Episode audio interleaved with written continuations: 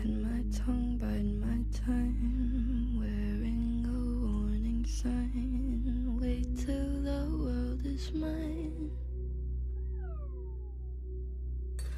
Visions I've vandalized.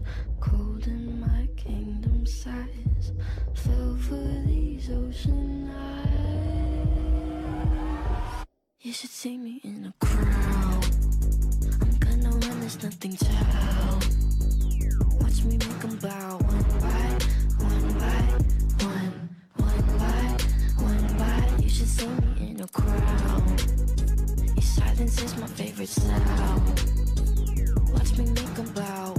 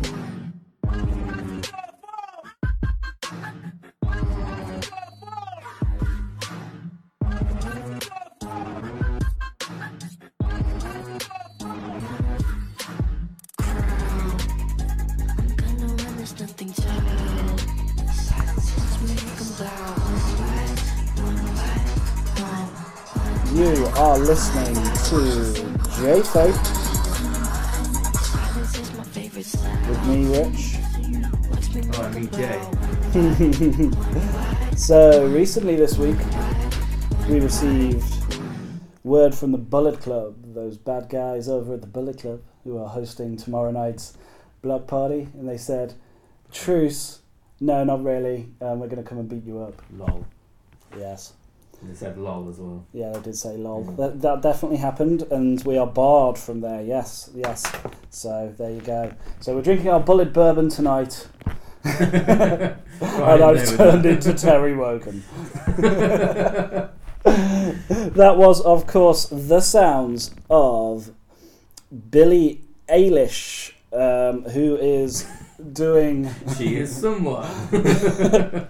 So she, that is "You Should See Me in a Crown" by Billie Eilish, um, who is the song of NXT Takeover. That is the number one song of NXT Takeover, which means it's probably going to run during the first trail, um, which I think will heavily focus on the various championships that are up for grabs during this um, during this thing. Obviously, every single one of these matches that are here tonight um, for NXT Takeover Brooklyn. That's going to be at the Barclays Center.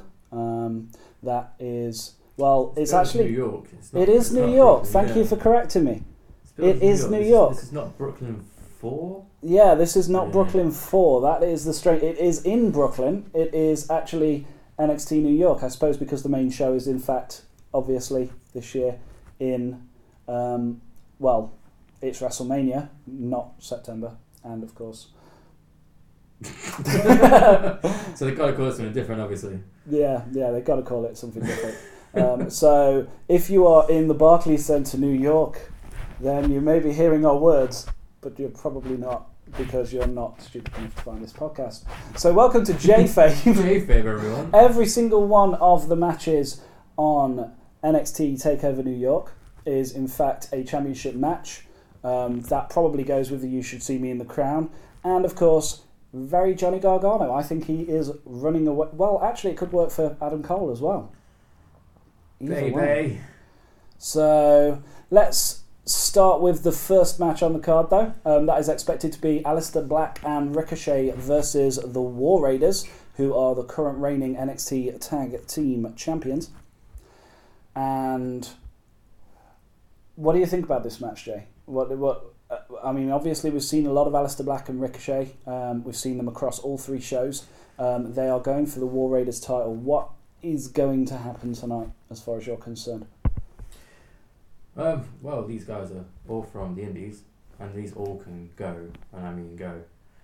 So you, you're going to see your classic War Raiders stuff, really big guys doing agile things, uh, matching what Aleister Black and Ricochet do.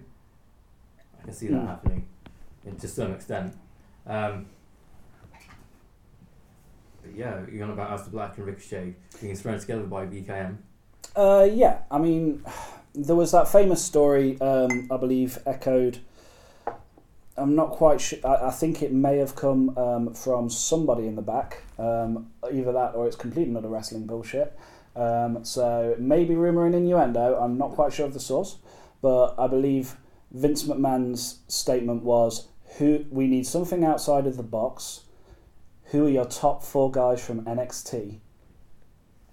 So he didn't Let's even put them all in tag teams. Let's put them all in tag teams, even those that are strictly against being in a tag team together at this point in storyline.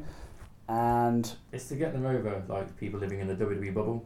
yeah, so I if they don't watch NXT, it, it Mm. kind of introduces It- them to. introduces to the them. brand. To, yeah, introduces them to the brand. I get that, um, but we spoke earlier of the possibility of Aleister Black and Ricochet walking away with the NXT Tag Team Championships into and WrestleMania. entering WrestleMania in their match with the Usos for the SmackDown Tag Team Championships. Is that correct? Um, and it's a four way, isn't it it? is with the bar and The bar. uh, Ricochet.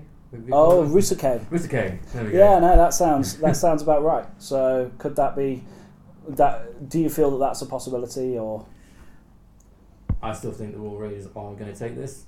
Um, Okay. I would like them to win the NXT Tag Team titles and then go forward into WrestleMania, taking them in there because it would um, raise NXT's profile of someone seeing an NXT title on one of the biggest shows of the year. yeah? So I that think that great, that kind of also works on the interplaying brand idea as well. The idea that brands can start to interplay at key Yeah, times of the yeah. year.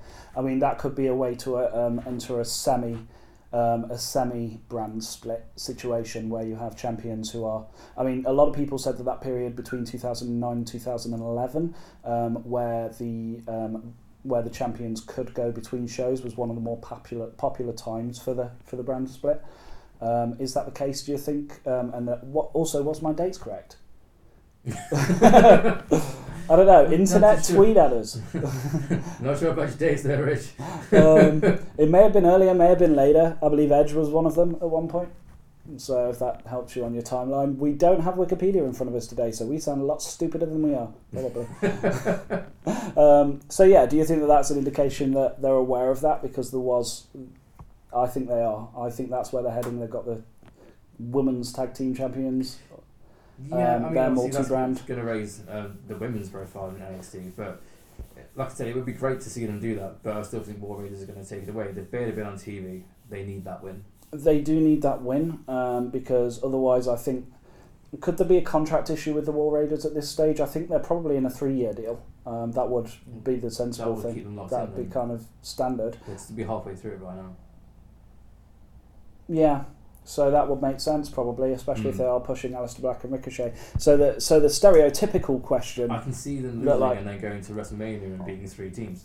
Yeah, I could see that happening. I can see that happening. That- They missed gold last night, and here they are tonight. Or alternatively, you could use it to elevate the um, the lift of an NXT championship. The fact that somebody could hold an NXT championship at the same time as holding a WWE championship without necessarily, without necessarily indicating that um, those two are the same title, as it were. Would be better for Fox if these two brands were to mix up.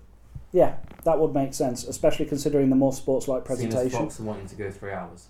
Yeah, would, I mean, it would add you could you could have it would give the people in NXT a chance to be in a bigger setting to get used to it before they moved up. and vice versa. Let's say the first hour was um, NXT of that, um, and you still get a two-hour SmackDown on the network. But the first hour was at Full Sail University, and it was that week's episode of NXT. And the SmackDown superstars would go down to NXT, spend time there. It's usually heavier workers within SmackDown, people who aren't necessarily um, promo heavy but are instead very mat based wrestlers, and spend some time making sure that we don't get another Lacey Evans or um, another situation like um, where somebody might not be prepared to go into that environment. What and keep walking down a ramp and waving at people. Yeah, yeah. Um, that to me would be a very logical choice as well if you have those two brands start mixing for Fox. So, no, that's a very good observation. I think we're probably going to have to make a call on it. What do you reckon? War Aleister Black and Rick- fair play. I'm going to go for Aleister Black and Ricochet. I think they are. I think they are flirting heavily with a brand split, especially considering that they're unifying the NXT Women's Championship. I think you could get Women's Championship.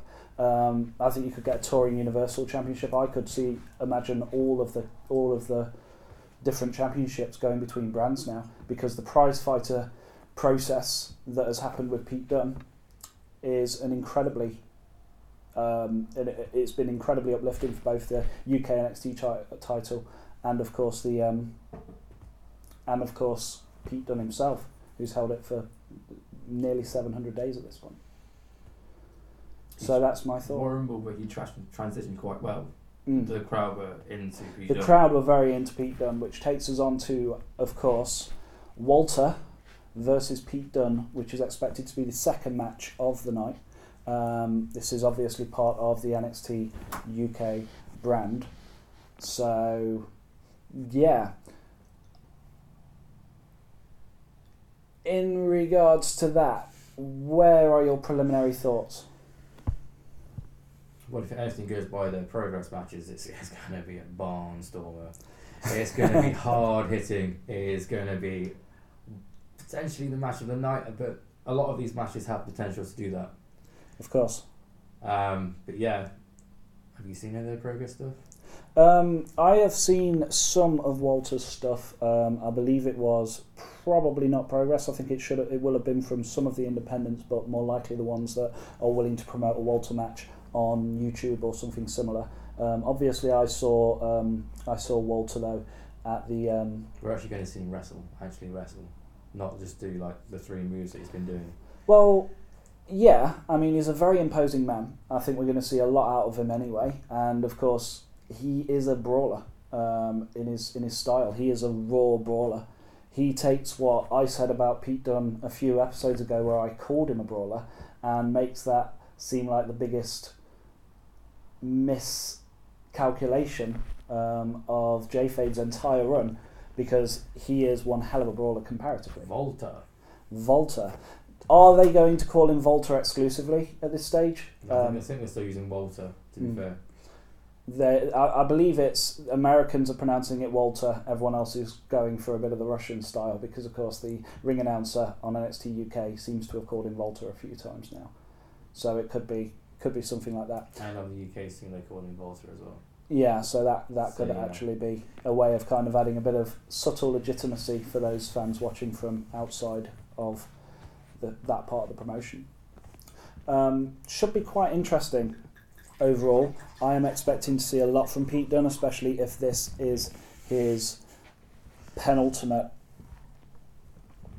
penultimate affair. I am drinking bullet bourbon. You are drinking bullet bourbon, now we're pouring some wine, because why the fuck not? Yes, um, that is what we do here at J Fate. Of course, WrestleMania weekend. Yeah. Drinks are flowing. This is the happening. this is potentially the final night on our developmental brand, possibly the second to final night on our developmental brand, um, which sadly has been nixed by the Bullet Club, who have sent us a cease and desist letter saying that we shall not use JFAB because it is written in their font. Mm. Jay, what wine are we drinking tonight? Just to break up proceedings a bit. It is good. Um,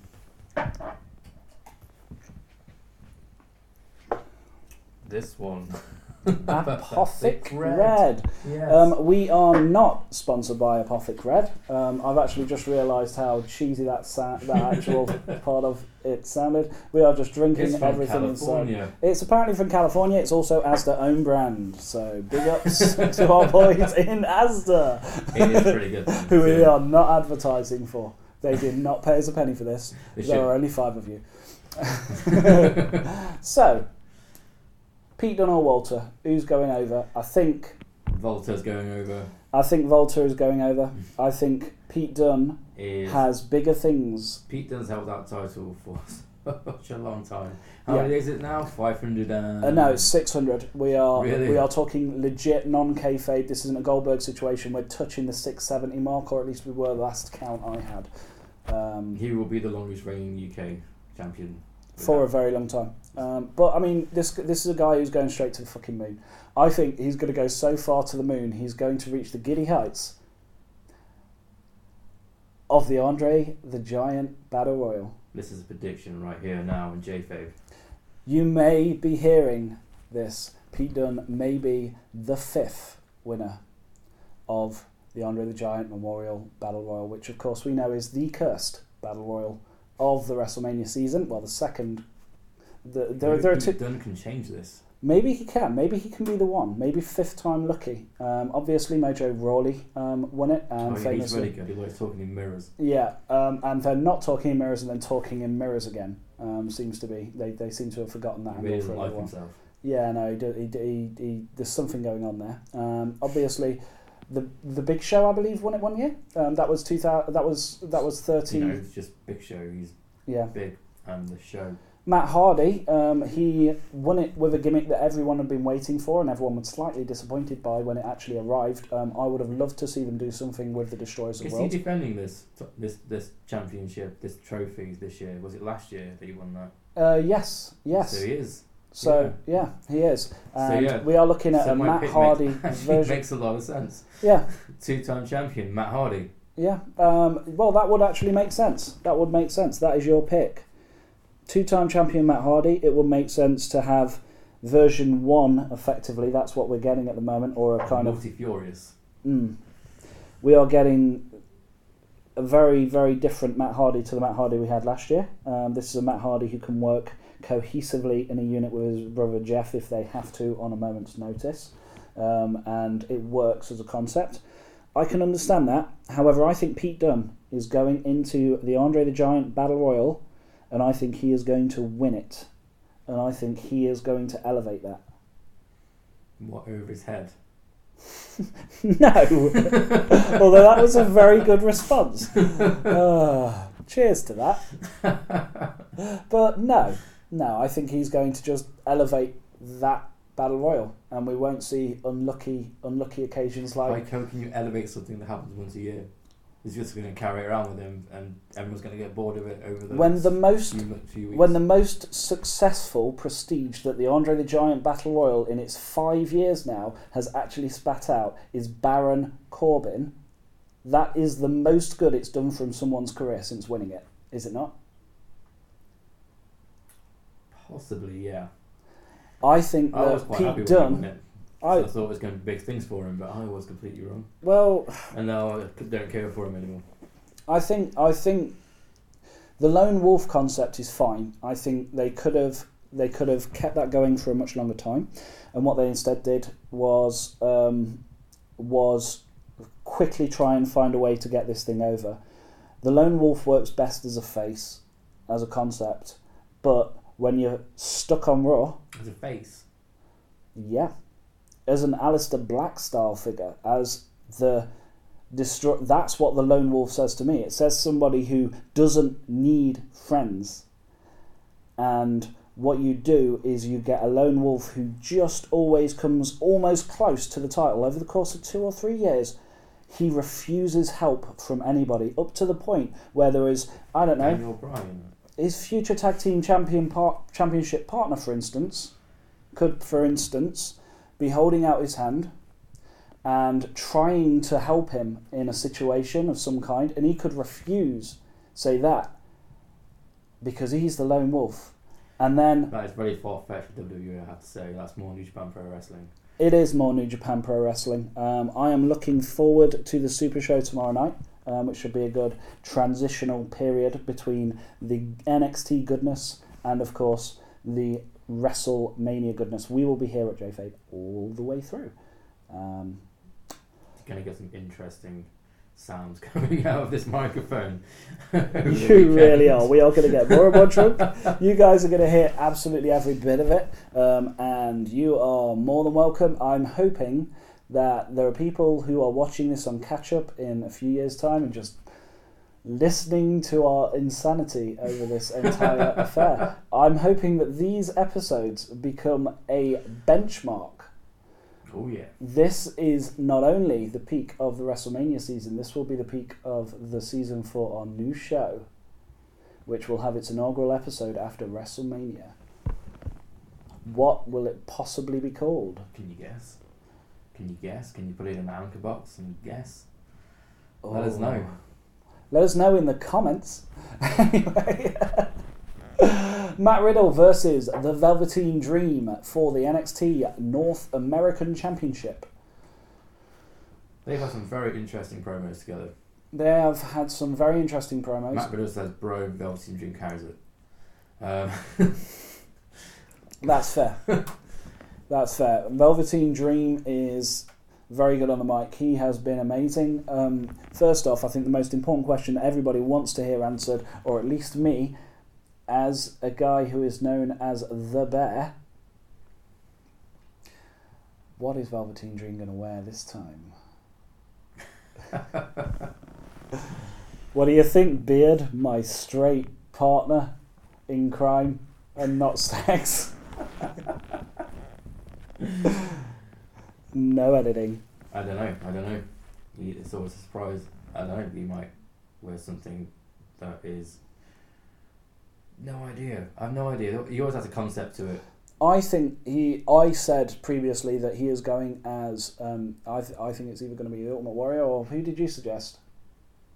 I don't remember. Me neither. Find out by listening to J Fabe on Anchor. anyway, They had a really good interaction there, didn't they? Um, Yeah. And the five way match.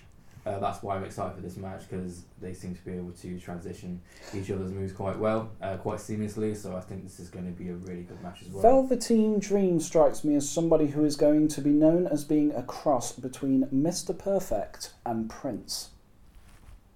He is going to be an Prince absolute. Perfect. No, well, maybe. that would be a good name for him. Although it would also be a good name for Tye Dillinger had he have stayed with the WWE and been put in um, Fandango's place in the Fashion Police, which would have been an absolutely brilliant use for him. Deputy Tye Dillinger, Yeah. Prince Perfect. Yeah. Drop the ball there, WWE. Just saying.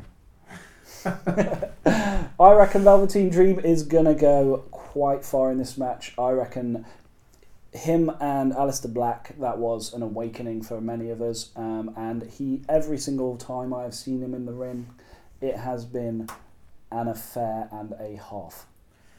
Talented, talented guy. Really talented. He's clearly put a lot of work in.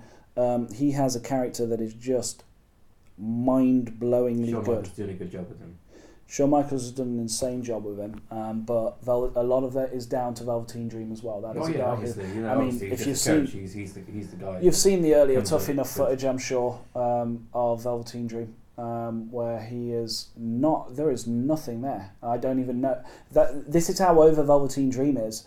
I don't even want to know the real story behind him yet. I'm too much enjoying being slightly kayfabe by this character, and I think That's that fair. that says how good Velveteen Dream is um, all over. Matt Riddle is an unknown entity going into that, but I reckon either Velveteen Velveteen Dream is the guy you put him on on this Not card. really unknown. He's a He's- UFC fighter. He's been in the Indies for a while. Um, when he first got into wrestling, his gimmick was, "I don't know how to wrestle. I'm still an MMA fighter," and kept getting disqualified for breaking the rules. Mm. And he's had character progression into a wrestler. Okay. So he's not really unknown. Mm. He's he he started with that character and then evolved into. a So from our wrestling today. perspective, so from our perspective, we are we are seeing Matt Riddle, Matt Riddle ready for the ring, um, effectively. Yeah, so this is NXT, this this is him ready to go. yeah, Excellent. I think um, for me that's a bit of a surprise. Um, I did. I haven't looked into Matt Riddle either, just because I'm not interested enough because of his complete and utter lack of any form of character. Um, so yeah, he would do like MMA stuff and get disqualified. perfect. That is awesome. So, okay. No, I'm interested in where learning this to could go. wrestle as he was on the show. That I'm inter- character. I'm interested to see where this is going. Um, uh, with WWE, we have so many people come out. Uh, Shayna Baszler as a great example. Um, obviously, you've also got Ronda Rousey, who apparently just walked straight out of UFC and just to got- wrestle. yeah, just kind of just kind of ran through Stu Hart's dungeon, gave him a gave him a wave, and um, all of a sudden know how to wrestle. And I don't mean they've ever or touched just Stu you know practice her matches. Yeah, practice. 24 hours a but- I mean, in kayfabe, this is that's effectively the idea is that they've just you know gone and studied tape and then been like, oh yeah, I'm a wrestler now and can do all the moves perfectly. That seems to be what they're suggesting, Yay. Or that wrestling is so legitimate that you can transit that it's got transitional skills, possibly. Anyway, um, She is losing a lot more like punching and knee striking now she's a heel, so she's gone back to being more of an MMA fighter now. who is winning this though? Oh, Velveteen Dream or Matt Riddle? oh, Matt Riddle because the Velveteen Dream's got to be called up now, right? Why? Why bother? Oh no, obviously keeping him there would be great. You've got NXT North American champion. What about? Could you unify that with anything? I reckon the US Championship. Well, you could, and that brings us back to SmackDown and Yeah. NXT becoming the same That would make sense. You could still have the Intercontinental Champion, and then you would effectively have the developmental brand and the B show, and those two elevating each other. B show. It's definitely The- the, A show. It is definitely. It, it has always been the A show, though. oh no, I mean, it did take a turn for a while, but recently it is really good. Yeah, I love. I love. Uh, I think we're getting back to the. Um, I think we're getting back to the big six stage. Um, you know, we're talking 2003 to kind of 2005. You had obviously the greats. Um, I think we're getting back to that point. Guerrero, even Batista back then was really good. Undertaker on the show. Yeah, and then Rey you've got Rey Mysterio. Mysterio, Kurt Angle um, for a period.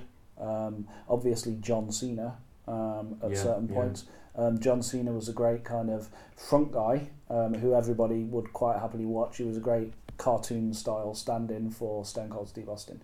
Um, but eventually he will become the guy who made more in merchandise sales than anybody else in the company for a very long time. Um, but everything below that was worker. It was worker after worker after fucking worker. And it is that classic business model of keep a great charismatic face on top, um, whilst also having very good stuff kind of on the undercard and then elevating people into that area of the top of the I'm card. nodding right now. I like your verbal nodding skills. It is it is a good quality. Um, it's a lot harder on the nodding. phone though because we're out of sync. But here Yeah. we have great synchronicity. We have a It's like we're in the same room. it really is. I've just pulled a face at Jay as if to say, this is actually much easier when you podcast in the same room. Yeah, Like, really, really easy now. Over the phone is a lot harder. like when we first started in the room, it's yeah, it's much better now, isn't it? Bollocks. It's going to be a lot of travel for me, isn't it? Is Right. all me? um, Velveteen Dream is my pick. I'm going Matt Riddle. So I like this. We've got a bit of a thing going off here. Uh, th- is this a com- is this a competition? Yeah, it is. Yeah, so I've got War Raiders. We're both going for Walter, but we've got I'm Matt Riddle. Your Velveteen Dream. So Um, I actually think that this is the time when we decide who is going to be Beard and who is going to be Bear. I'm I'm Beard. there's, there's no changing that. Good night, everybody. Bye everyone. It's been so much fun. Bye. WrestleMania. Ready for the big lights. Um, uh, dearie me. Yeah. Um, okay. Well, what what else can we do that's not beard and bear related then? In regards to a competition, let's have a think about that while we also try Oh, and remember. Oh, I still have wine, everybody. However, I am going to drink this entire little bit of wine and then drink more wine. This And then entire the- little bit of wine. I'm going to take a gulp of wine and then I am going to tell you what the next match is going to be.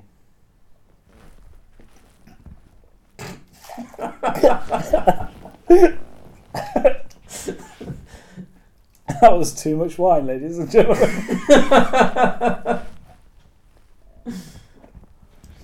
you want some more in there? Io Shirai, Bianca Belair, Kairi Sane, Shayla Baszler, Shayna Baszler, who is the reigning champion in a four-way NXT Women's Championship match. Women's Championship match. Jay, what are your thoughts? My thoughts is you got wine on your face, mate. Nice. It's a it's not a visual medium, so I'm glad you told everybody. That's all right. Let us go. Oh, this is obviously going to start off with Shayna Baszler kicking the crap out of everybody Mm-hmm. until obviously they all start on Shayna Baszler. Obviously, it's a fatal four way, no disqualification. Let's fight. Let's play is going to come down obviously to help Shayna. I think, So it's going to become like a three on three at one point, mm, of course. and then they'll get the upper hand, and then let's fight. Let's play will do one at one point, come back, attack one of them, separate them. Mm-hmm. I think that maybe Bianca Belair, Bianca Belair. Okay. And then I think Kairi Sane will hit her finisher, and then her friend will betray her, somehow take her out. Io Shirai. That's right, Io Shirai. The simple story in this situation would be to have a reigning champion who has three people just braying for the top. You've got Bianca Belair, obviously, would be the first person to show that. Definitely, I think. Kairi Sane, at some point, decides that the championship is more important than their temporary alliance and also starts on Bianca Belair as well.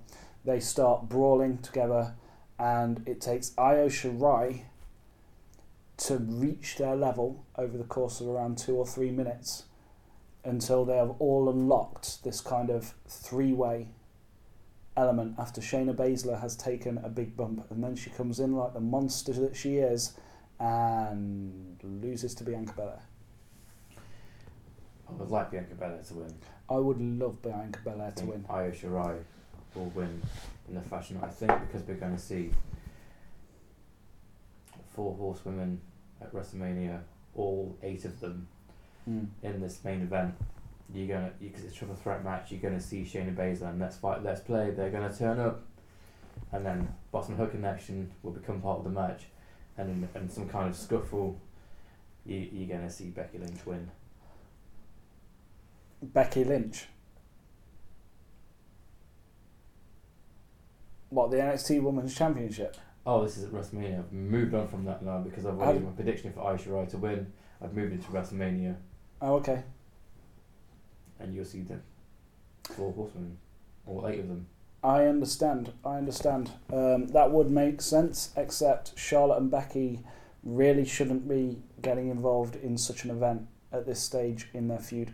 No matter who comes out as the champion, I can't see Ronda Rousey just winning and moving on to another onto another woman unless um, Beth Phoenix is that the one who's returning. Yeah, yeah, the glam Unless zone. yeah, unless Beth Phoenix ends up being her next opponent going into SummerSlam for a little mini run.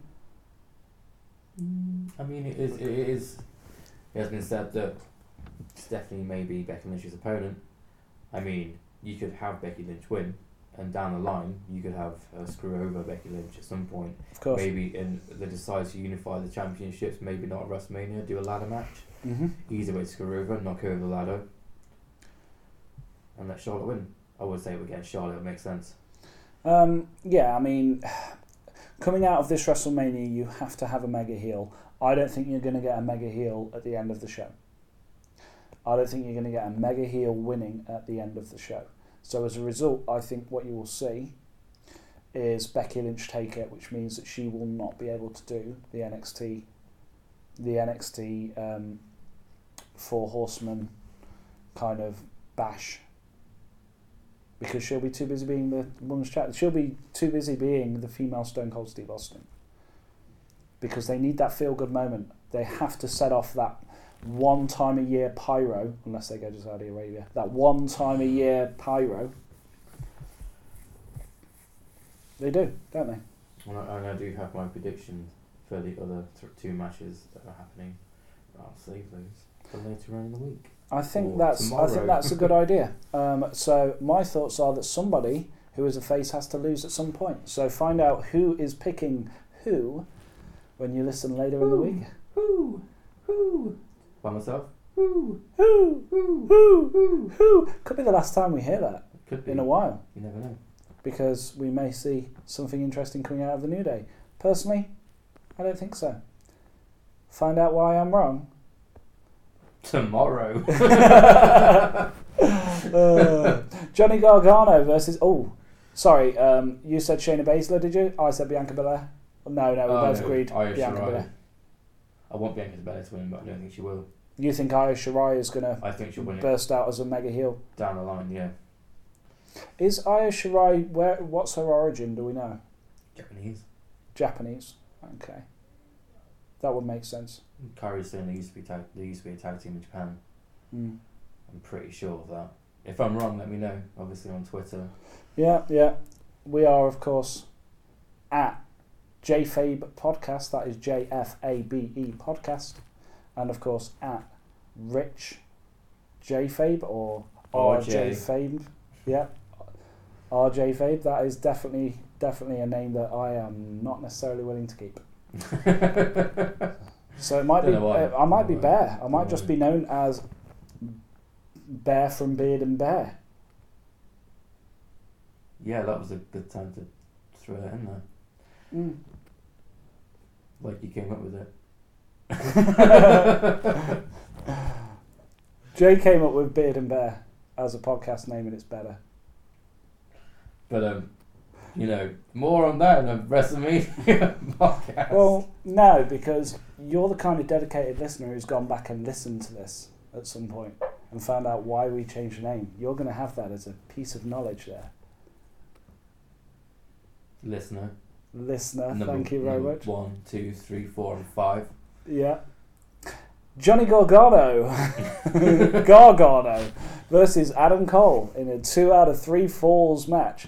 So, if we choose opposing people in this match, that means we will be two, well, four predictions in where we have disagreed. I think there is a com- there is a competition coming. There is, because it's going to be three of them, which will give a winner. So, yeah. So they tried to build this, didn't they, with a promo? You Yeah. watched promo, good promo. Uh, I yeah, enjoyed the promo with the title belt, just like Yeah. in the middle of the ring, but. I don't think this is going to need any build. I mean, they built it quite well. yeah. Um, This this is the reason though that I believe um, that this is going to be it's going to be one hell of a match. These two guys have fought each other in countless matches. Johnny Gargano's not facing one person; he's facing four. But you should see him in a crown. Definitely see him in a crown He's going to make him bow one by one by one, by one. one by one by one by one. Yeah, I reckon Johnny Gargano is working away with this, and it is that song, the pick of that song, that has led me to believe what you're looking f- what you're looking at is possibly the return of the WrestleMania trail, where you have a trail of highlights from that previous night just at the end of the show, and I reckon it's going to be to that song, and Johnny Gargano is going to raise his arm as that final match happens in that trail. Because this is probably supposed to happen anyway. I mean, Tommaso Ciampa was supposed to be in this match. It was probably meant to be a two out of three falls. Sadly, the story is is correct if we tell it like we told it last time in the previous episode of JFabe, of course, where Tommaso Ciampa, as he is injured, Johnny Gargano just can't make that title. and he ends up moving on to the main roster as someone who is still chasing his first great title, his first historic What title. one they move into 205? He could take 205 because he's got a cool following. He could take 205 and elevate it. He could elevate it. Easily. He is the level that could elevate a brand like 205. You would have to make Mike 205. Kanellis versus Johnny Gargano. Money. Yeah, no, you are Money entirely over right. it. You are entirely right. I mean, imagine a feud That few. could be on the actual main show. I mean, they should be on the main show now, but they're not. But Hmm. But I mean, imagine a feud between him and Gentleman Jack Gallagher. Imagine that told over the course of six months. Gentleman Jack could go through the same kind of transformation from a technical wrestler into somebody who can fight a much, much more hard hitting style if he just slightly bulks up a bit more and just becomes that little bit more vicious with it physically. He could become the next Zack Sabre Jr.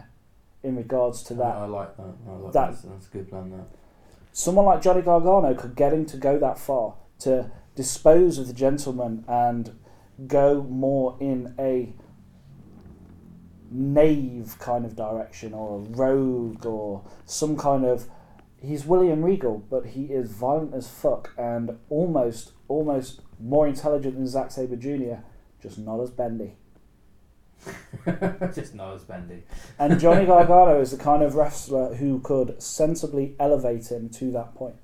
The point where he gets so much emotion that he actually goes beyond his pretense of the gentleman and enters Pete Dunne realms of desperation or viciousness in how he applies his skills. I like it.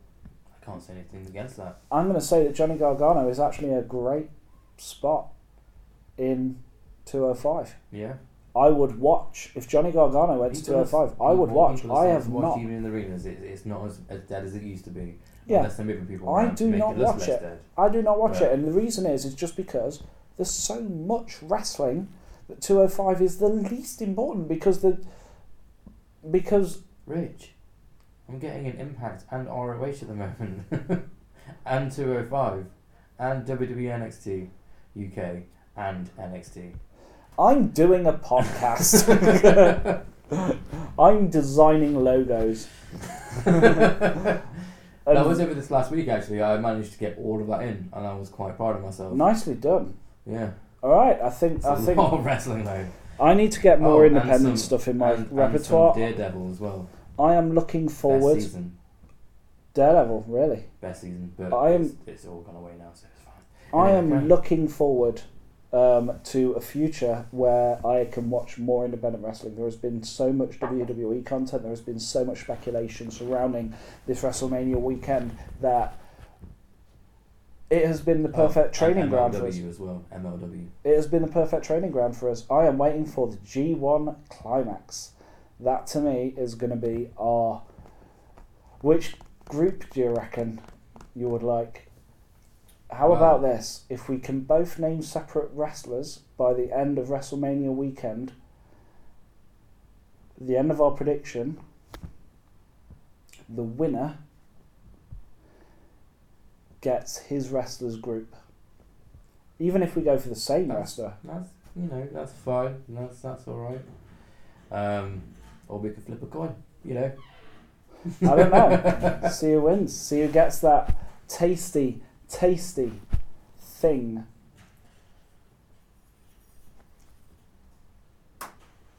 So who do you think's gonna win? Uh, Johnny Gargano and Adam Cole. Johnny Gargano. Johnny Gargano. In that case, we have three bets going out of NXT. Yeah, kind of makes sense, doesn't it?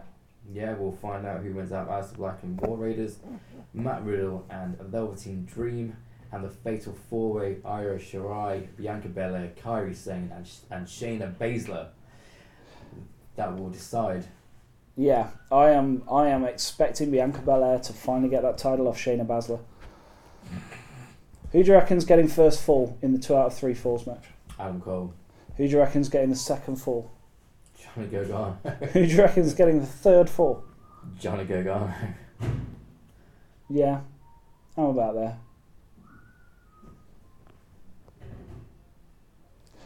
Cool. Well, well, This we, has been J Fabe. this has been J our Faye. prediction Ooh, AJ Styles! Oh, AJ, you're so dreamy, AJ. AJ, you're so dreamy. This is this is Dan. He does that Yeah, he does that. That's going to be the soundtrack to this entire you're so thing. for, for the entire podcast all over the weekend. I live in AJ, Dan. so dreamy. He says this to me all the time. I Oh, think he really brush it. likes AJ Styles. I want to brush your hair, AJ. I want to stroke your beard. I think he likes him a lot. I think, I think, I think Dan's slowly making his way into this into this podcast. Do you reckon that Beard and Bear and Dan would be a good name for a podcast, Jay? No, it's all about Beard, Bear, and AJ. Beard Bear and AJ. Beard, Bear, and AJ. Does that mean you're Just AJ? like- Does that mean you're AJ? Depends how much you're going to pay me a night. Whoa. oh, you are getting me considering some things. Will Richard take up his offer? Find out tomorrow night. On J Fabe. Bit of Bit a of her out. bit of bear out. Bit of bear out. Yeah, Bit of her out. yeah, Bit of bit of bit. yeah. yeah bit of bear. Bit of bear out. Bit of her like we're, we're going to be doing this all weekend. It's going to suck. Are you ready? Get up, get up.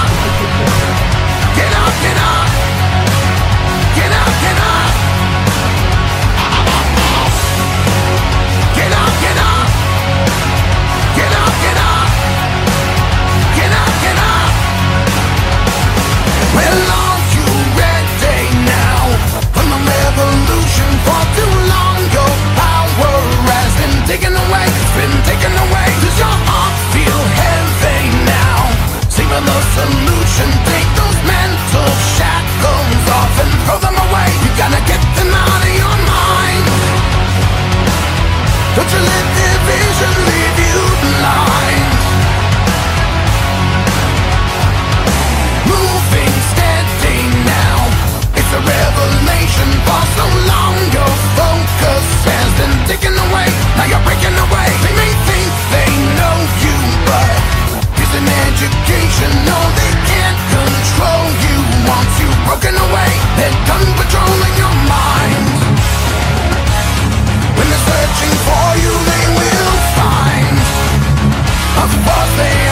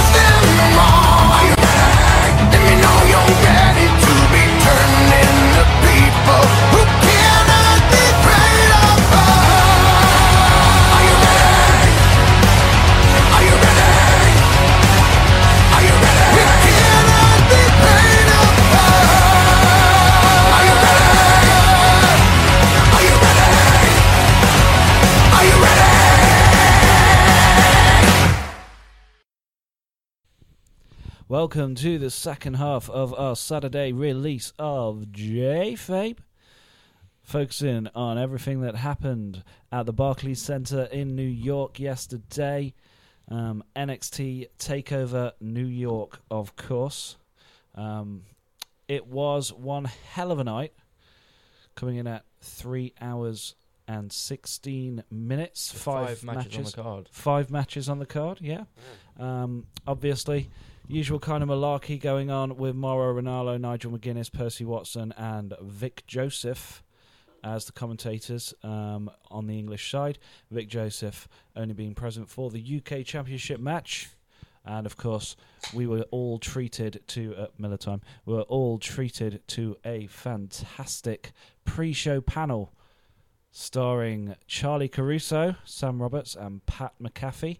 Not much to say about that, so let's move straight on to the actual matches themselves. War Raiders, Hanson and Rowe, who were the defending champions, faced Aleister Black and Ricochet. What were your thoughts on this match, Jay? Went 31 minutes and 10 seconds, the second longest match on the card. Slow paced. Slow very paced, Slow paced. Very Yeah. slow pace. Methodical. Wasn't very methodical, Wasn't expecting that out of these four. To be fair, thought they were going to go at it fast pace. fantastic. Move, move, which they kind of did. Um, Yeah, there was some there was some amazing moments um, early on in the match. There was an excellent moment where Aleister Black and I believe it was was it Rowe or Hanson? Rowe, uh, they seem to have this story that I wasn't aware of that they Mm. carried through to this match. Yeah, um, it seemed to be the kind of story that has played out in the ring um, over over a long period of time. Very very nicely executed, where they are almost bar for bar on each other, um, and at one point they even met a moment of parlay, and in fact decided to both duck out and let Ricochet and Hanson take over. Um, and Came, came back with a seamlessly segment that was done previously uh, by Kenny yes. Omega and um, Ibushi. Yeah, I mean the final the final 15 minutes of this match was almost um, a War Raiders tribute to the Golden Lovers at times. There was a lot of um, there was a lot of V triggering. There was one hell of a lot. Uh, there was even the second rope. Well, no, that came later on. Actually, that was in a different match. There was a lot um, over the course of this entire event. Actually, there was a lot of New Japan Pro Wrestling style um, style set pieces um, and spots. I am wondering, um, and I, I proposed this to Jay earlier um, during our watch along, as it were, um, that WWE could potentially be taking New Japan Pro Wrestling spots and doing them on their NXT product in order to further facilitate the idea that New Japan Pro Wrestling is copying them. Remembering that New Japan Pro Wrestling is playing at the Garden um, tonight. They are um, against, well, they are in a super show with ROH. They're clearly worried about them coming into the American market. Yeah, so they want to show themselves as um, the people who are setting the standard in the American market, and a lot of people. copying Well, their that's- promotion.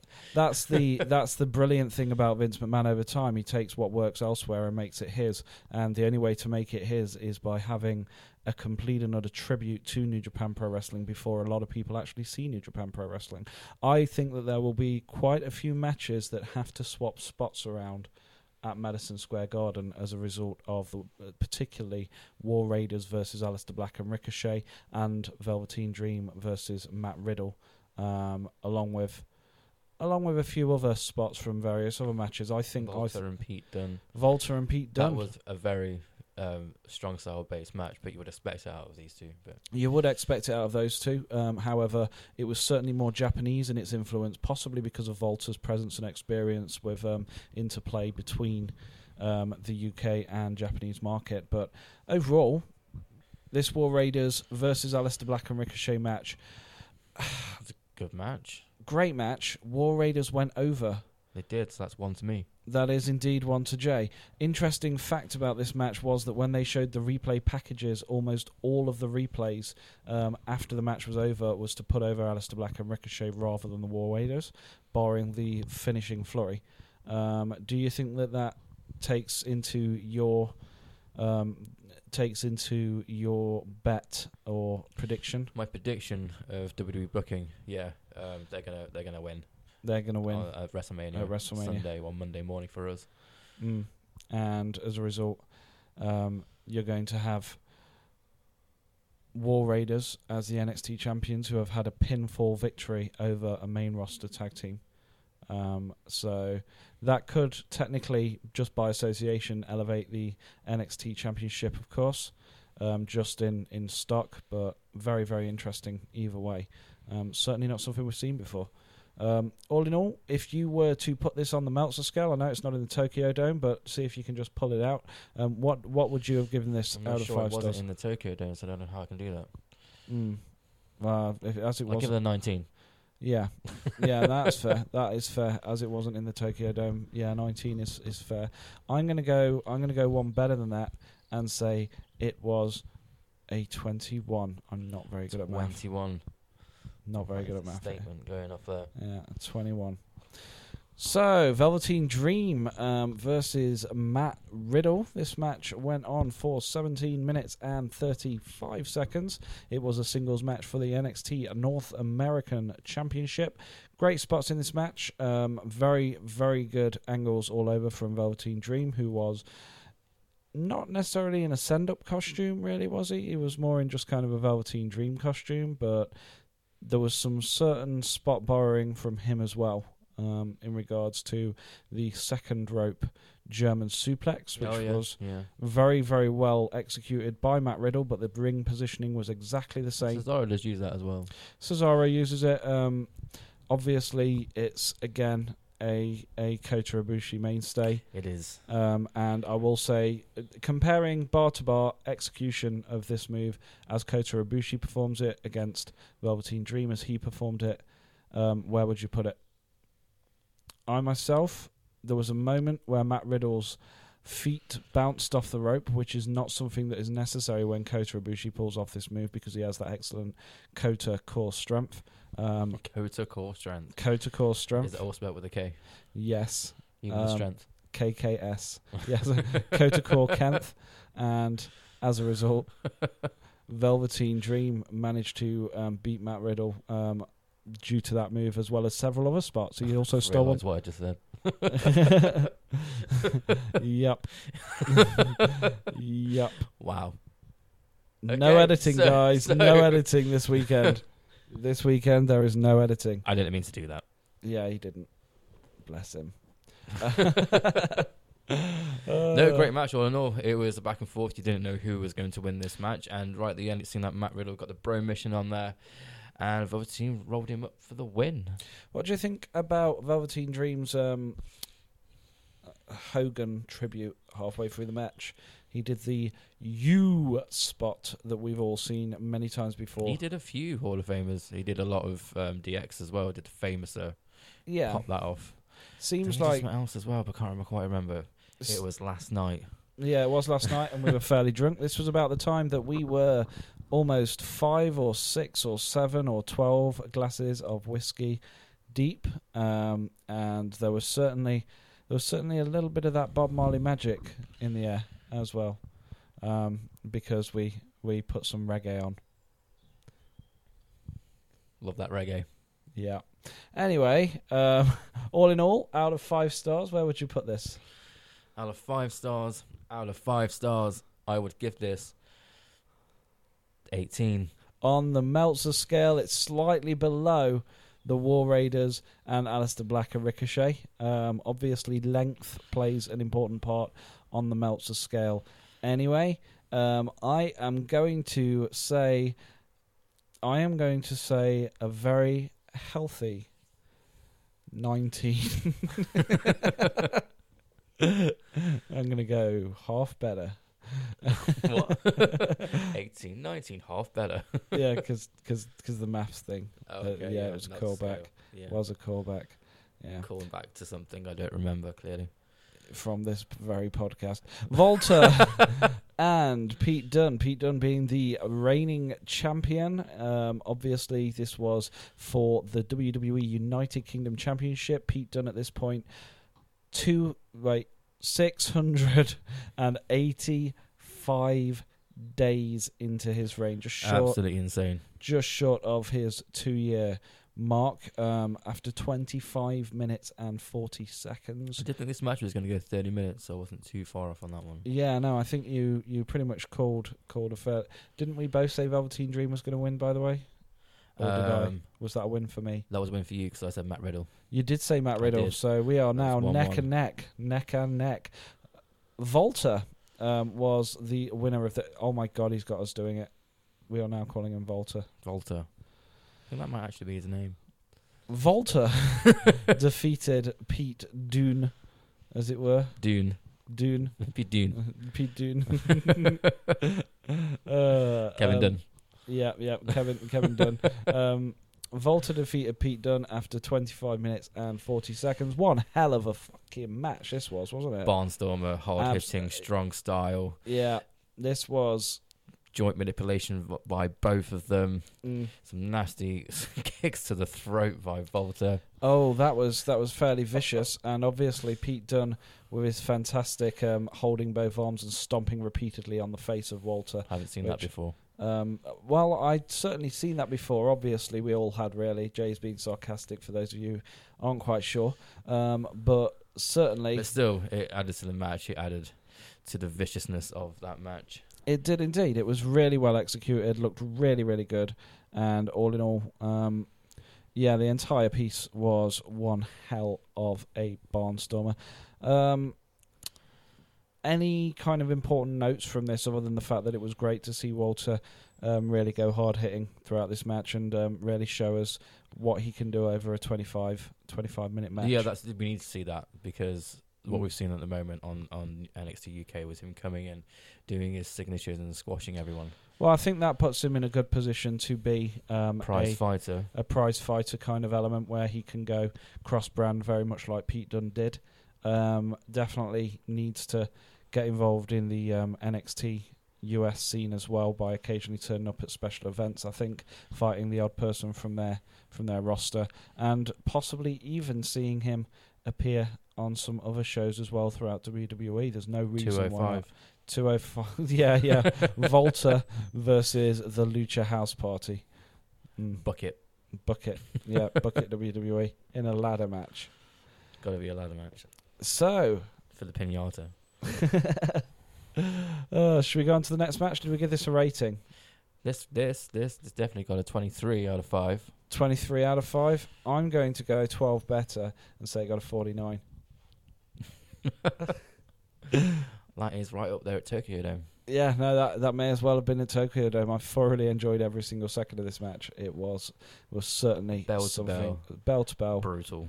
Yeah, I, I, I do you think that this out of out of the matches we've seen so far, all three of them are contenders for match of the year um, in the 2019 match of the year collection at the end of the year on on WWE Network, wouldn't you say? Yeah. No. Yeah. Yeah. I would definitely. say that all three of them. Definitely. Um, that I would love to say that carries into the next match for me. Um, however, the next match was a standard fatal four way match as far as I'm concerned.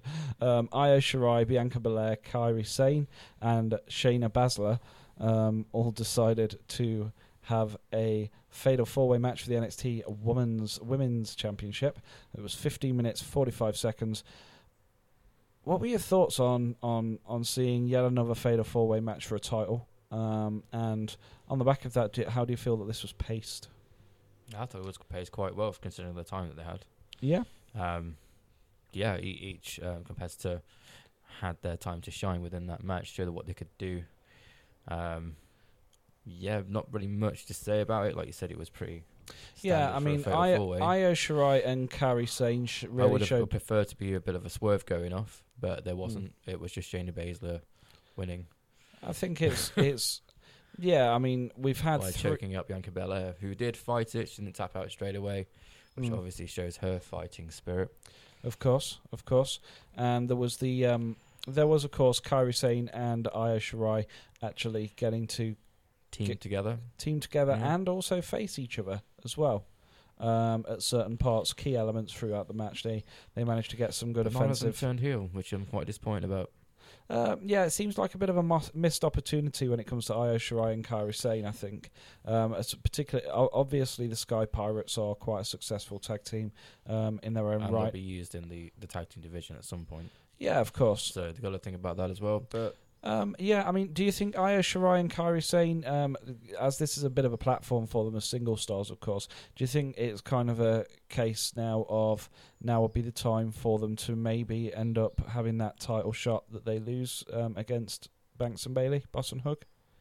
well, yeah, I mean, if they don't lose their belts on Sunday, Mm. then yeah, yeah, That would be the logical. Thing would for me be. to do. Um, maybe, maybe kind of have it on a built-up NXT show in between now and and Chicago, I believe, which will be Money in the Bank. Would that be? Do they usually have Money in the Bank in Chicago still, or because we've had Uh, NXT normally- Chicago twice, haven't we? Um, Normally, yeah, it would make sense for it to be on the NXT show. yeah, on the NXT Takeover show. Um, if they do do another takeover for Money in the Bank, which seems to be the way that it has gone um, over the last few Big years. five, big five. Big Five seems to be their mentality now. Um, yeah, I, I Hashtag big five. hashtag Big Five. Make it happen, Twitter. Make it happen, all of you. Um, all in all, where would you put this on your Tokyo Dome scale of Meltzerism? Fifteen. I say 15 as well. I actually, it, it's a shame that I didn't call that because I thought you were going to go 15. Johnny Gargano, Adam Cole, two out of three falls match for a vacant NXT championship. Called it. Oh, also Shayna Baszler won the last one. Called it, yes. um, yes, it looks like Jay has completely called every element of this um, so far. What were your thoughts in regards to this match? Uh, first off, as a whole, and I don't think we can be. I think it would be remiss of us if we didn't talk about the ending. So, Yeah, no. Um, obviously, uh, they had a slow pace at the start for the first two falls, yeah, which was kind of expected to draw up the match instead of going in there at a fast pace. It made sense because obviously the last fall is the most important fall for them to then speed up. of course, that to really start to be the crescendo of the of the structure. Exactly. Adam Cole, of course, um, took the s- First fall. first fall. Yes, um, yes, he did, um, with a very nice kind of sequence that ended with something um, that really Johnny got. This was the last match we watched, guys. Um, we literally watched this and started recording, so that shows how, how well we are at noting at the moment. No, that's because we didn't know it. We didn't note it, you know. Yeah, I thought we should have noted it. Maybe. Johnny Gargano got hit by a slam of some kind um, that knocked him the hell out.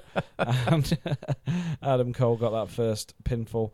Um, Johnny Gargano ended up getting the Gargano escape into Adam Cole around 10 minutes later. Um, after some nice back and forth action, um, Adam Cole had to take the tap at that point He did it fast as well. he did it very fast in order to show that he he had that cerebral element um, to him where he was aware that he still had that leeway of the extra fall over Johnny Gargano and he knew that he had to make that decision in order to allow himself to continue the match without any kind of injury or, or similar Hindrance. hindering him. Um, the final part of the match was, of course, the real back and forth. Um, there was continuing, continuing one-upsmanship happening between both of these wrestlers. Um, Johnny Gargano definitely taking several big bumps and kicking out at times when normally the normal competitor would have long been destroyed. This is a nice reference back to the southern style of Kings Road, um, just kind of mixing in with the NXT style, taking him as far as he can go with heavy on the back, top of the neck slams, So etc. that takes it back to the Japanese influence. It does indeed that, take it through back. the whole event. Yes, no, this is very, very true.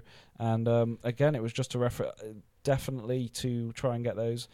Maybe, maybe a bit of a reference to the All Japan kind of element, but no, very, very, very well put together um, in this final sequence. Until, of course, everyone's favourite faction, the Undisputed Era, came down and started shenaniganing the hell out of this match. What were your thoughts on the Undisputed Era getting involved? I mean, obviously, It was obvious that they were going to do that. from a character perspective, obviously Adam Cole needs them to be involved to some degree.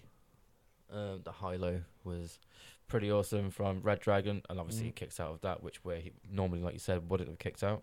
Yeah, of So course. Fire Spirit on that one, and then I predicted he would take them all out, which he did Yeah. with a um, spinning tornado kicked everyone's head, and then DDT one of them. I can't remember. I think it may have been Bobby Fish or Kyle O'Reilly. Can't remember which one. Mm-hmm. And then he rolls back into the ring, doesn't he? And Adam Cole hits a series of super kicks, Bullet Club points as well. Uh, hits his uh, finisher, which is Shining Wizard to the back of the head, Yeah, and Johnny kicks out again. he does indeed. Shining Wizard to the back of the head, and Johnny was able to kick out once again. That guy is going to have some mega concussion in his late thirties, isn't he? like he is gonna, he could very well end up being one of those wrestlers who has to edge their way out halfway through a title reign or something and retire. like he, that's how many. That's how many massive, massive head kicks he seems to take. Are they hitting? Are they even connecting? I'm surely he's, he, not all of them do hit him in the head. Um, I would hope. I would hope not. But if, they, um, if they did, he would be. they are very good- most of the time. They are very good at what they do, as um, they do not show much light. They don't show any light in this at all. Um, part of that's through um, due to the great to, due to the great camera trickery that is WWE, makes everything look a bit more hard hitting, um, and part of it is just through to how how much harder the product is down in in Full Sail University compared to compared to WWE in the main roster. I think. Mainly th- this this event was more strong style, probably because of what's happening tonight. Of course, of course. Um, I would imagine that would be the case. Um, I mean, it makes sense um, for them to bring this event forward, and it certainly makes sense for um, for them to try and preempt some of the more strong style leanings of. The thing is, there are there are definitely impressive highlight reels going into WrestleMania that the WWE now own, um, and it does kind of give a lot of the feel um, of a New Japan Pro Wrestling kind of spot. There was some Ring of Honor elements as well, definitely towards the end of the Velveteen Dream and Matt Riddle match, where they both where they both exchanged some some honor between themselves in the ring as well with the fist bump. Um, and Johnny Gargano is is he is one of the penultimate kind of poster boys for that kind of era of indie wrestling where where Ring of Honor was was the the bee's knees and considered the the kind of top of its game. Um, yeah, I, I, I would I would think that that is that is what they're going for. Um, Johnny Gargano won he did with the three count. Sub, well, with the submission, Submission, the, th- yeah. the three taps. Sorry, Johnny so escaped uh, twice actually. So yeah, he, he won submission on both of the falls. puts over that move very very well. Really does put over that move very very well. Even when Adam Cole wasn't protecting himself by just tapping out the second time, he only managed to keep it going for less than a minute before Adam Cole taps out. So it does put over that move really really well. Um, Johnny Gargano um, then walked up to the ra- top of the ramp with Thingy Bob. Candice LeRae. And that's an extra pound for Jay. Uh, Candice LeRae. Um, and at the top of the ramp, much to the love of the audience, Tommaso Ciampa steps in from behind and hugs Johnny Gargano. What, What? are your th- What what are your thoughts on this, Jay? That? Where the story ends? Is that the big payoff? Are we supposed to accept that as the payoff? Thanks WWE. Good night, everybody. Johnny's going to Johnny's going to be the champion. Tommaso's Tommaso's in hospital. Good night, everybody. I, I mean, yeah, it's great they embrace blah blah blah blah blah, but was that supposed to happen in the first place? Was he supposed to beat Tommaso, and then he turns face within Was- the match? Was that supposed to happen? Yeah, Because that would have been a great story. that would have been a great story. That would have been a fantastic story. So why not just wait? Well, potentially he might not be coming back. That's true. I mean, Johnny Gargano. But- Johnny Gargano was face in this match. He he came out as face. His corrupted smiley face, um, or his corrupted face winking emoji, that has now gone full on face again. There is no there is no corruption. There is no degradation to that. It is just a simple ASCII style winking face. now everyone's a happy family again, with no real explanation. This is classic WWE booking for the moment, not for the future.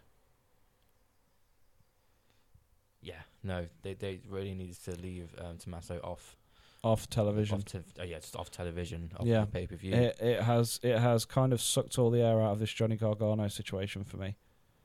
Just So now they're moving on from it, and that's it. Yeah, just moving on from it. What did they go to therapy and they just forgot to tell us? I mean, what the hell? What the hell, WWE? Yeah, yeah. Thanks for that. Yeah. Moving forward, um, in regards to all of that, one thing that we must mention is, of course, the presence of the time splitter Kushida. Kushida um, from New Japan Pro Wrestling. Um, last seen at New Japan Pro Wrestling's Wrestle Kingdom 13. Um, interesting, interesting to see him. Um, very, very excited for what he can offer the NXT locker room. What are your thoughts on on the introduction of Kushida to the NXT audience today? Um, earlier today. Kushida's a very exciting performer. You could slot him in in the main event scene quite easily, Mm. or straight into the North American uh, title scene quite easily. Beyond that, I mean, can you imagine the uh, he's he's been a wrestler who's made his mark in several different tag team divisions across the world at this stage, Well, including he's he's made in tag team divisions. Yeah, he he's he's been a tag team wrestler, who. but he's made his mark as a singles competitor as well. Oh yeah, as both, but WWE being WWE and their their seeming focus on tag team wrestling to cover up the sheer depth and breadth of their roster, who do you think would be the ideal partner for Kushida currently on the roster? What, all the roster, or Um, NXT. NXT. Let's go with NXT. Well, I mean, you need someone who's who has a skill set of an Alex Shelley or a Chris Sabin. Mm. I mean, they've only teamed up once, but they they were seamless. Um, so, saying that, it's just, just Johnny Gargano is basically So- on that skill set. You've But he's out out the picture because he's he's the champion. He's Yeah. he's too busy. He's too busy getting it on in his So, three way Kushida- relationship. who can he bring up? That is the question because Kushida is a top name. Hmm. Um, everyone knows Kushida, right? Well, I think I think everybody within the NXT. I don't know. Who scene- would you put with him, Rich? That's a really really good question. Um, It's a really hard question. Yeah, no, you're right. You're right. Actually, I wish I hadn't asked it because I, I, I genuinely can't can't think of somebody right now on that roster who could. How about if you were to bring someone in from either 205 or NXT UK, someone who's maybe not being utilised um, quite as well as they could be, or perhaps just somebody who needs a bit of freshening up. Let's expand that thought. Spend that on, I still don't know. Um, How about that cruiserweight championship guy, um, cruiserweight champ guy? Buddy Murphy. Buddy Murphy, Buddy Murphy and Kushida. That'd be a good team, wouldn't it? but then he's still the 205 champion. Well, let's just fantasy book it. Let's just pretend we can do what- move anyone anyway. We can have a faction with Johnny Gargano then. oh yeah, no, that'd work. That'd work. and Candice LeRae. Yeah, yeah. And Yeah. Naomi Naomi, yeah. Why not? Chuck her in there. for no reason. Carmella. Um, right. so that that kind of makes up for it. Um, what do you reckon? This is going to be the best WWE, um, the best individual or the best combination of five matches WWE present to us over this weekend? I suppose the question is Well, the consistency was there. Every match was good. yeah. Every match was great.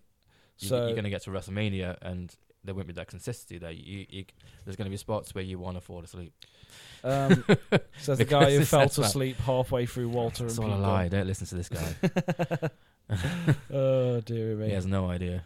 Yeah, no, he, he was watching through his eyelids. yeah. I saw it all happen. well, yeah, that is um, that is my thoughts on the entire affair. Anyway, I'm I'm I'm very excited to see um, what they do with Kushida, providing that they utilise him correctly. I will say um, that, of course, Roderick Strong would have been the perfect person to put with someone like a Kushida, except obviously he has been moved into Undisputed Era, and I can't see him changing his mind on that one. But On a WWE perspective, that kind of tag team would work. mm, Yeah, no, no, I like your thought on that. that would actually be a logical thing for the WWE to do. So but I want to see him as a singles competitor. I don't want to see him in the tag division. I want to see him as a singles competitor as well. I think you could get some really lengthy, beautifully placed kind of matches between him and. I mean, he works well with big guys. He works well with short guys. So I mean, seeing him seeing him in a feud with Volta, seeing him in a feud with Velveteen Dream, seeing him involved with Matt Riddle. Um, it's a Pretty shame. Anyone on the roster. Yeah, it's a shame that Aleister Black and Ricochet are leaving because they would be perfect fodder for uh, espe- particularly. Well, obviously because Ricochet and I mean- Kushida have had matches before, so that would Yeah. be a perfect first opponent. But Uh, but I mean, even Aleister Black's still slightly now inside that insta- inside that NJPW kind of bubble, considering how perfectly he executed half of their moveset in regards to last night. So, just um, watch the products. yeah, yeah, um, very very excited though for um, NJPW. Can't get a Kenny Omega, make it someone else. Well, yeah, this is very, very true. Speaking of replacing Kenny Omega with somebody, um, Jay White and Kazuchika Okada will face each other at the Yeah, G1 and that's his real name, everybody. At the G1 Supercard for NJPW and ROH tonight at Madison Square Garden. It was the first non WWE wrestling product to appear at the Garden since 1960s, and it is the Sold first out in three minutes, was it? Yep. Yeah. First one to sell out Madison Square Garden since the 1953. Um, non WWE promotion there. Um, so, And they were pissed. yeah, Vince McMahon was pissed. He spat his tuna across his office, um, which he apparently keeps in cans behind his big office chair and just opens it up, just dips a fork in there, and just off he goes. Off he goes. Tuna Tuna. Occasionally has steak with ketchup as well. and salmon in a Yeah. tin because, you know, they mix Mm. them up. Vince McMahon, ladies and gentlemen. Tuna. The first match on the ROH New Japan Pro Wrestling G1 Supercard is um, Kagetsu Hazuki and Jenny Rose versus Sumie Sakai, Hana Kimura, and Stella Grey. Um, thoughts, Jay? I'm not quite sure who these are. I have not seen any of their matches. That means you owe me six pounds. Um, I don't think that's how it works. Oh, I so do believe Sumie Sakai was the was the first uh, Woman of Honor champion, and that's Woman pretty much all I know about these six. Cool.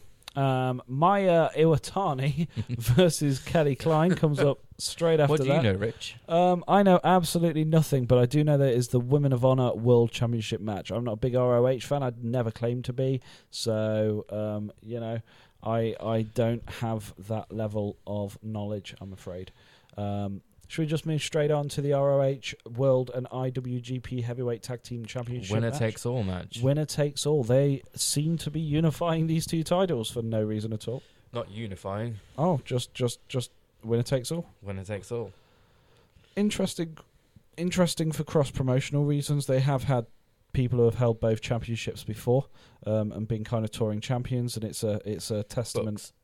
Testament to Bucks did that yeah it's a testament to the ongoing relationship between Ring of Honor and New Japan Pro Wrestling that it would garner so much success to sell out Madison Square Garden on WrestleMania weekend in order to do it and also prompt WWE to move their NXT takeover to a night earlier We've got the Briscoes, um, very, very popular indie tag team, um, and have been for a very long time. Um, Villain Enterprises, um, Evil and Sanada, and of course the Gorillas of Destiny.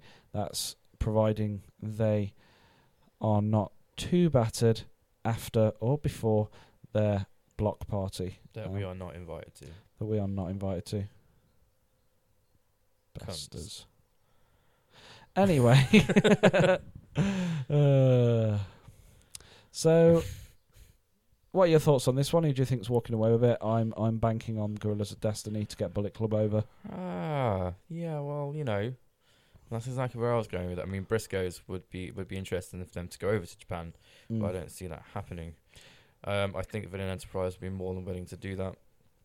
Yeah. Um, Evil Sanada don't really go to ROH. They want where they travel over is Bullet Club. So it, on that statement, really, it makes sense for God to go over, I think taking both titles. I think considering the um, I think considering the ancillary connection um, to the states um, in regards to God, obviously um, logical. it, it makes sense for them to yeah. be in that area and kind of dealing with the aftermath of the Bullet Club's USA presence over the last year, um, and possibly take up the mantle where the elite ne- didn't necessarily um, remain after all elite wrestling came in. So it would make sense to me um, to have to have Tanga Loa and Tama Tonga and all of those guys kind of just get a bit more involved across across brands. Um, so yeah, that's that's where I'm going with this. Kota Ibushi versus Tetsuya Naito for the IWGP Intercontinental Championship match. These two guys have fought on and off. It seems to be Kota Ibushi's holding pattern when there's no Kenny Omega to drive his character development along, um, or at least his his more popu- the more popular elements of his Golden I Age character. Yeah, exactly, exactly. Um, now he's in a in a period because he is separated from Kenny Omega. Now he's in a period where he really needs to start building legacy, um, and really start getting the same level of um, the same level of gold plaudits that Kenny Omega has had. Um, however, he's just not quite ready for the championship scene um, at the moment. He's he's pulling a he's pulling a always chasing kind of kind of Underdog. Underdog story um, out most of the time. I feel that he could this could be his night. He's already defeated Tetsuya Naito in the first round of the Super J Cup. Um, he should really be portraying a badass character who goes in and kicks someone's head in because he has the skill set to do that. he does have the skill set to do that. I think the main issue regarding Kota Ibushi is that He's He's- a nice guy. he's yeah he's never crossed over into that evil Kenny Omega space that Kenny Omega did, and that's I think that from a character development perspective, you could probably say that's what's holding him back. Um, that is what keeps him from reaching and attaining that next level. I would like to see long term Kota become more vicious, head much more towards that Ishii territory, um, which Ishii obviously is the guy who first brought out Kota mean streak back in 2014 um, causing very strike heavy matches um, between the two of them, an incredibly vicious feud um, between the two of them at various points, um, and really got Kota Ibushi into that state where he could take several strong si- strong style chops and and forearms to the face and continue wrestling. That's just gone further and further over the last year or so, um, especially considering the style that wrestling with Kenny Omega and wrestling in the feuds with as much depth and depth and character that his feuds with alongside Kenny Omega and the rest of the elite has caused. As a result, I think now we need to see a championship on him, but we also need to see him start to get some real edge to his character. As he ages, that is going to be very important to add to him over time, I feel. Jay? I think you kind of covered that one, didn't you, Rich? Uh, nothing to add to that, really. Um, I do think Ibushi is going over. Of course, there is one more thing we do need to say about this match. I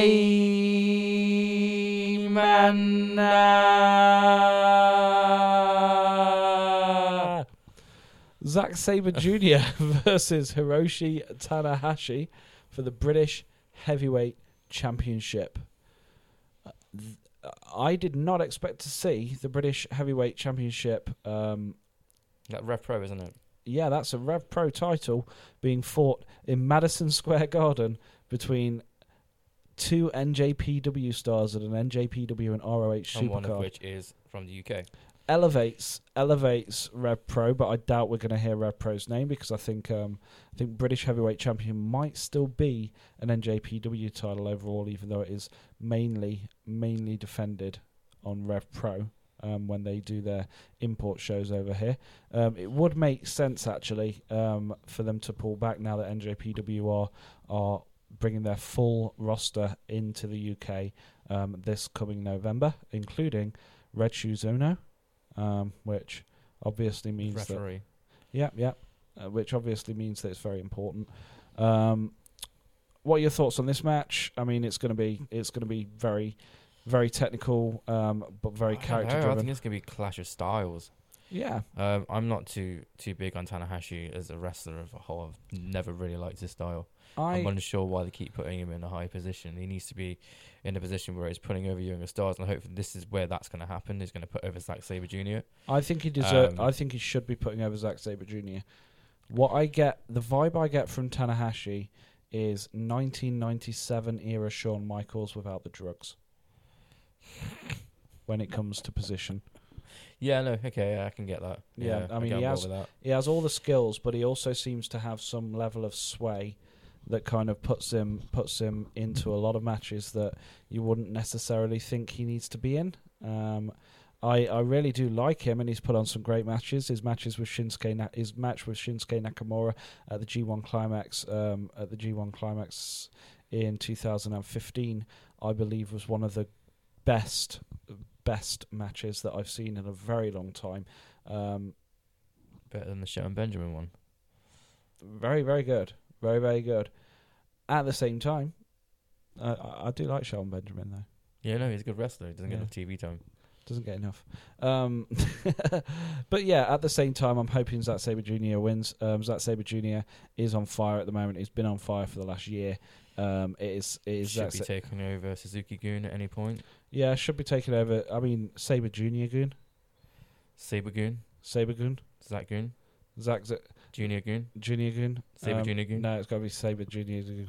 Sa- Sabre Sabre Goon. Sa- Sabre Goon, Sabre Goon. Yeah, So Sabergoon um, will be heading forwards over the next couple of years. Um, yeah, no, totally into it.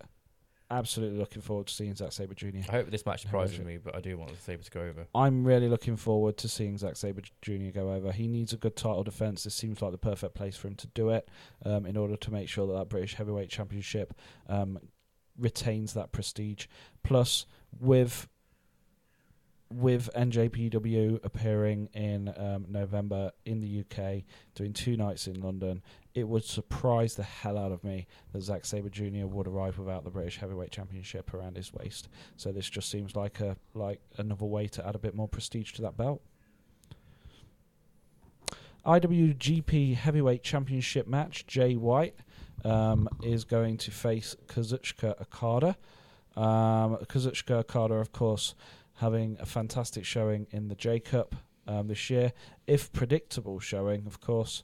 Um, absolutely annihilating the competition as he as he went through some fantastic matches um, across the board with Kazuchika Okada.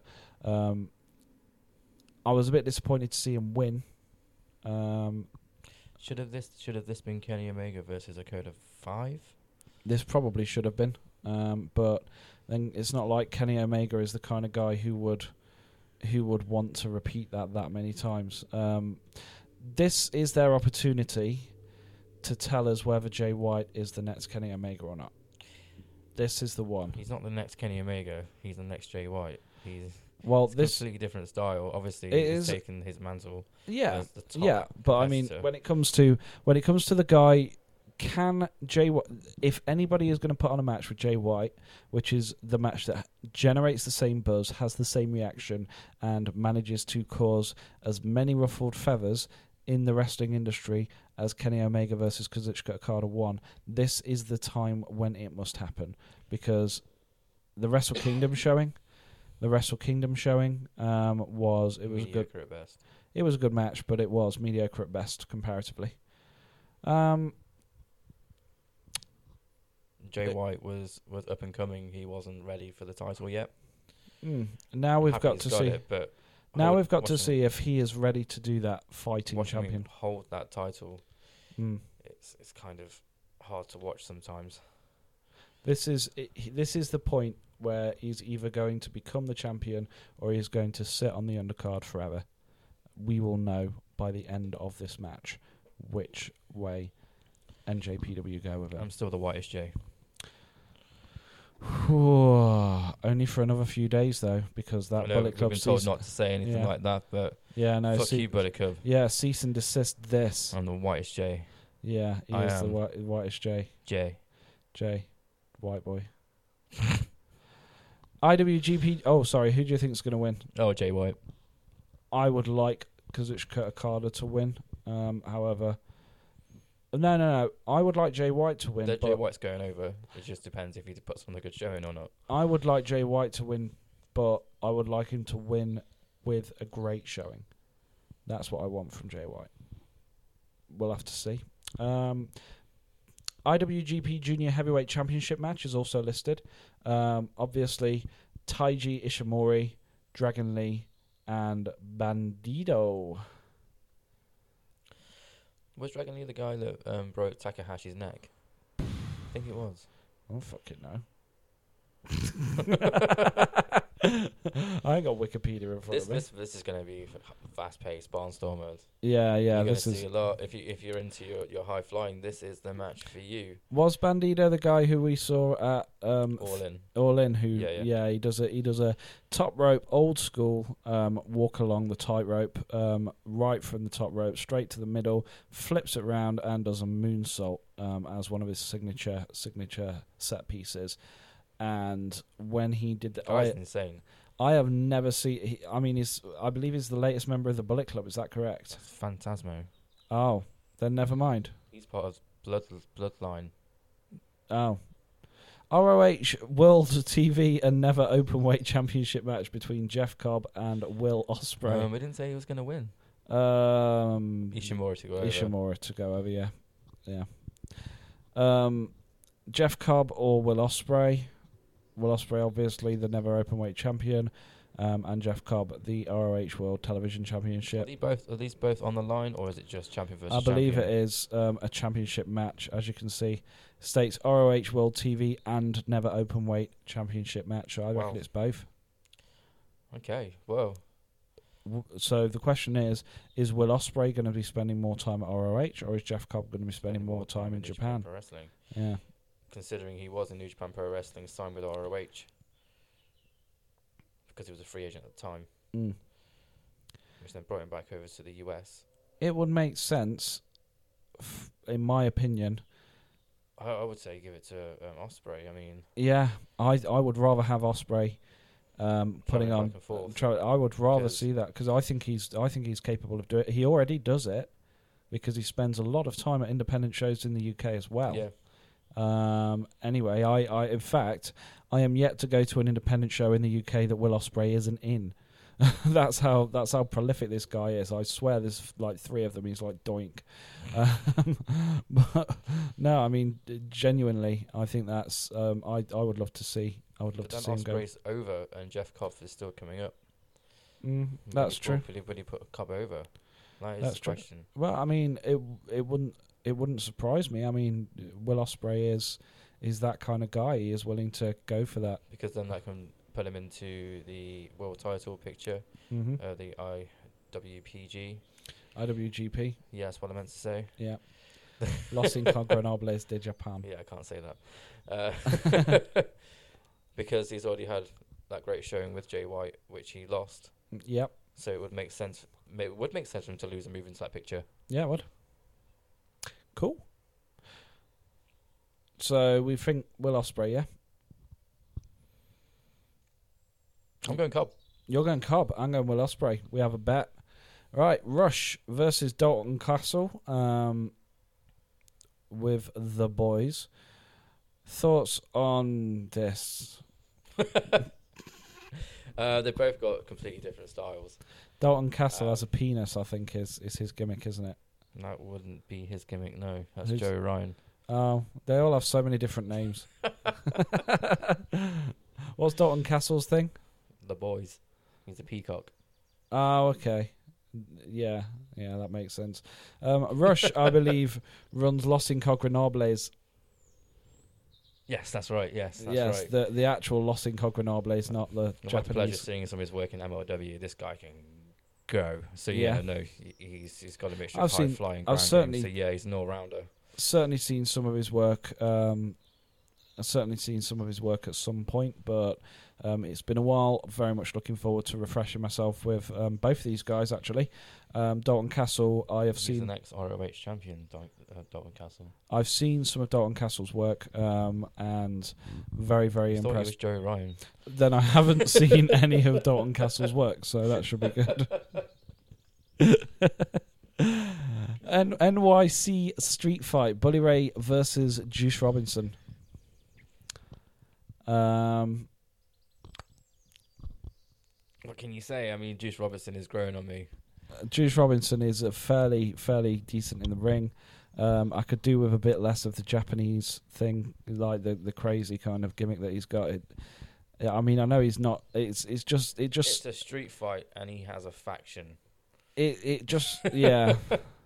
It- Come it- on, yeah, okay, that makes sense. he's definitely going over. Yeah, even if it doesn't use the faction, but I, Bully Ray. I doubt he would. Um, Ray's the king of Madison Square Garden. That's what he said in his promo. okay, He went through all his accolades, what he's done with WWE, and how many times he's been there, and he's the king of the Madison Square Garden. yeah, I'm Or sure. or I'm sure god. Vince McMahon feels the same. Um, yeah, who do you think's going over? Robinson. I'm gonna say I'm gonna also say Robinson. I think Bully Ray is at that period in his career where just his name is necessary in order for him to get a match over. He doesn't necessarily. No one's tracking Bully Ray's wins and losses anymore. It's just very, you know, it's a fairly important. You know, it's a fairly important series of events when Bully Ray's involved anyway, don't you? So yeah, Should be good. Definitely going to be tables. there is definitely going to be tables. Um, That's my prediction. Yeah, I, I, I have a feeling. Um, are we going to get Devon? Uh, no, because he's a producer in. WWE. ROH World Championship match: Jay Lethal versus Matt Taven and Marty Scurll. Taven. Taven. Um, how's this one looking for you, Jay? It's looking quite good. I love seeing Marty Scurll do anything. That guy Um, is. Fucking- Scorer was interjected into, well, it was meant to be facing the winner of Matt Taven and Jay Lethal. They had a match. Champion versus I'm pretending to be the champion match to become the ROH World Champion. Uh, that was a draw. He's uh, money, Mar- isn't he? Who? Marty Scurll. Oh, yeah, definitely. He is absolute money. Sorry, just thought I'd interject. So, yeah, so he won some kind of tournament. I forgot what the tournament's called. Yeah. But yeah, I think he went over Christopher Daniels in some kind of capacity to be interjected into this world title match. Um, they had a draw, so Jay Lethal and Taven had a draw, which then made it a triple threat. Not sure where the ladders came into it. Not saw the build up that properly. Really, I've not seen it properly. So Uh huh. that's just a bit of a gist of the whole thing. Um, Marty Squirrel's um, contract ends in May. Um, I haven't heard anything of him signing a new one. If he's not going to sign a new one, we all know where he's going to end up. Well, um, that would bring me on to my next next actual subject. Um,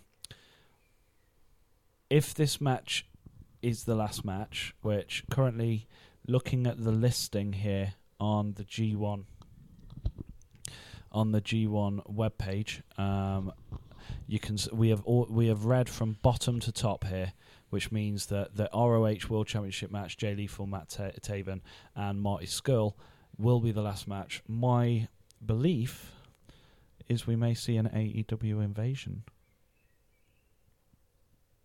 Thoughts, Jay? That would be interesting. So the the elite come and help Marty Squirrel win. Well, there's no reason why they wouldn't. There is no reason why they wouldn't. And of course, they have been known to they have been known to interject themselves into other events. And if it It has been said there isn't a working relationship with ROH, but that could all be a lie.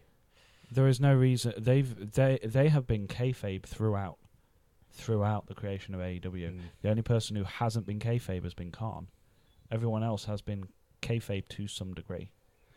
So it wouldn't surprise me if that that is actually my gold button prediction of the weekend. what? That's right. I am making this gold button prediction of the weekend. I will do. This is news to me. It is entirely news to me. It is coming off the top of my cuff. If I can manage to do all four I gold was, I was going to say Squirrel going over, but I didn't think about the elite popping up. There you go. There you go. It is my gold button prediction. If I can do all four gold button predictions throughout the course of this year, I will get. Like Britain's Got Talent. Yeah. Will they go straight to the final? I get straight through to the final. I, that's what happens. That's what happens. I I get to I will get an automatic invite to the block party 2019 2020 Isn't that happening right now? 2020 Oh, right, yeah. in Florida. yeah. Yeah. Flow Rider. Flow Rider. Don't know why I said that. Me neither. Goodbye, everybody. That was that's the show, everyone. That's the show. So, uh, Yeah. if you want to No, no. Please, please do join us for tomorrow's show. In which case, we will be going through all of the malarkey that you have you have just heard us discuss. Um, this will be the G1 Supercard. We will go piece by piece. They there could be some amazing news. You, we may have just called. We may have just called what happens tonight. AEW to invade ROH World Championship match between Jay Lethal, Matt Taven, and Marty Scurll to close out the G1 Supercard at Madison Square Garden. One last question, actually. Do you think they're going to do that really weird thing where they have the hard cam pointing at the aisle that they always do at Madison Square Garden? Really irritates me when they do that. Uh, WWE did change that, didn't they? I know WWE did change that, but I can't see, I can't see these guys bothering Hmm. because I mean it's part of the New Japan Pro Wrestling. Look, Wow. I wouldn't be surprised if they had one of those ramps that aren't ramps and are just platforms that extend right down to the ring. That's a very them thing to do, isn't it? In that situation. Then it will be on the aisle, yeah. Yeah. Cool. Called it. Bye, That's, everyone. that's my silver button. That is my silver button. Silver button. Silver Doesn't button. quite get to the final, but it gets you to the semis. It always gets me a semi. Right. That that that that's the show. Bye. Beard Bear bear out. Beard bear out.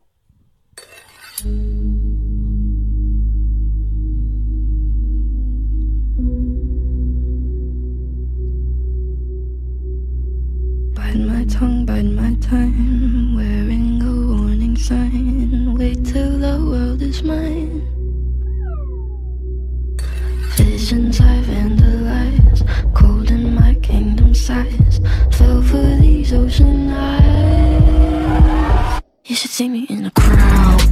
I'm gonna nothing to help. Watch me make 'em bow one by one by one, one by one by. You should see me in a crowd. Your silence is my favorite sound. Watch me make 'em bow one by one by fall. Blood on a marble wall. I like the way they all scream. Tell me which one is worse, living or dying first. Sleeping inside a hearse. I don't dream. You say, come over, baby. I think you're pretty.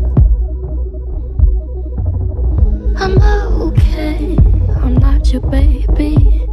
If you think I'm pretty,